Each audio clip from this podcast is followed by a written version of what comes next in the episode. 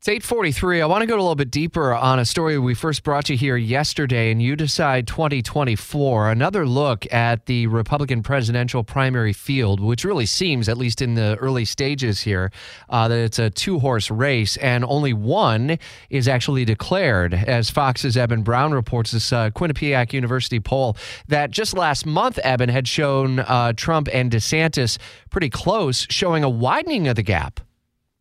Uh, yeah, good morning. Uh, now the tra- the gap appears to be, I think it's like 46 to 32 for a candidate that uh, Donald Trump is very, very focused on, but who actually hasn't even declared their candidacy yet. So, uh, what's quite interesting is that, uh, at least to me in this whole thing, is that Donald Trump spends all of his time really talking about Governor DeSantis and doesn't mention people like Nikki Haley, doesn't mention people like John Bolton, doesn't mention people like Chris Christie uh, or his own former vice president, Mike Pence, for that matter.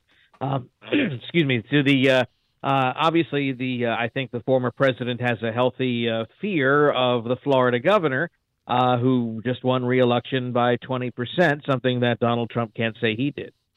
Yeah, and you consider, uh, as I dive deeper into some of the numbers, DeSantis with 40% unfavorable in the Quinnipiac study, uh, Trump with a higher unfavorable at 58%. But what's also noteworthy is still from a national perspective, and you and I live in Florida. So, I mean, we see and hear from Ron DeSantis just about every day. 23% haven't heard enough about him.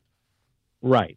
Uh, so this just goes to show that while uh, he certainly has uh, a significant following, and he he appears on cable news, namely the Fox News Channel, very uh, very often. Um, he hasn't actually made a lot or as many inroads to the you know the average American who's probably not glued to the news every five minutes like we are. Mm-hmm.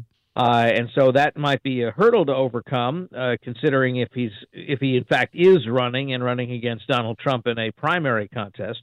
Uh, but uh, again, we don't know what's going to happen. He hasn't declared anything, and I suspect he won't until May at the very la- uh, earliest. Yeah, once the uh, session is over in Tallahassee, it'll be a story that we're going to be glued to. And uh, in fact, uh, bringing you continuing team coverage as we head ever so closer to 2024. Eben, thanks. And before we even get to 2024, don't forget this is the last weekend of early voting in Jacksonville for the citywide Duval County First Unitary election.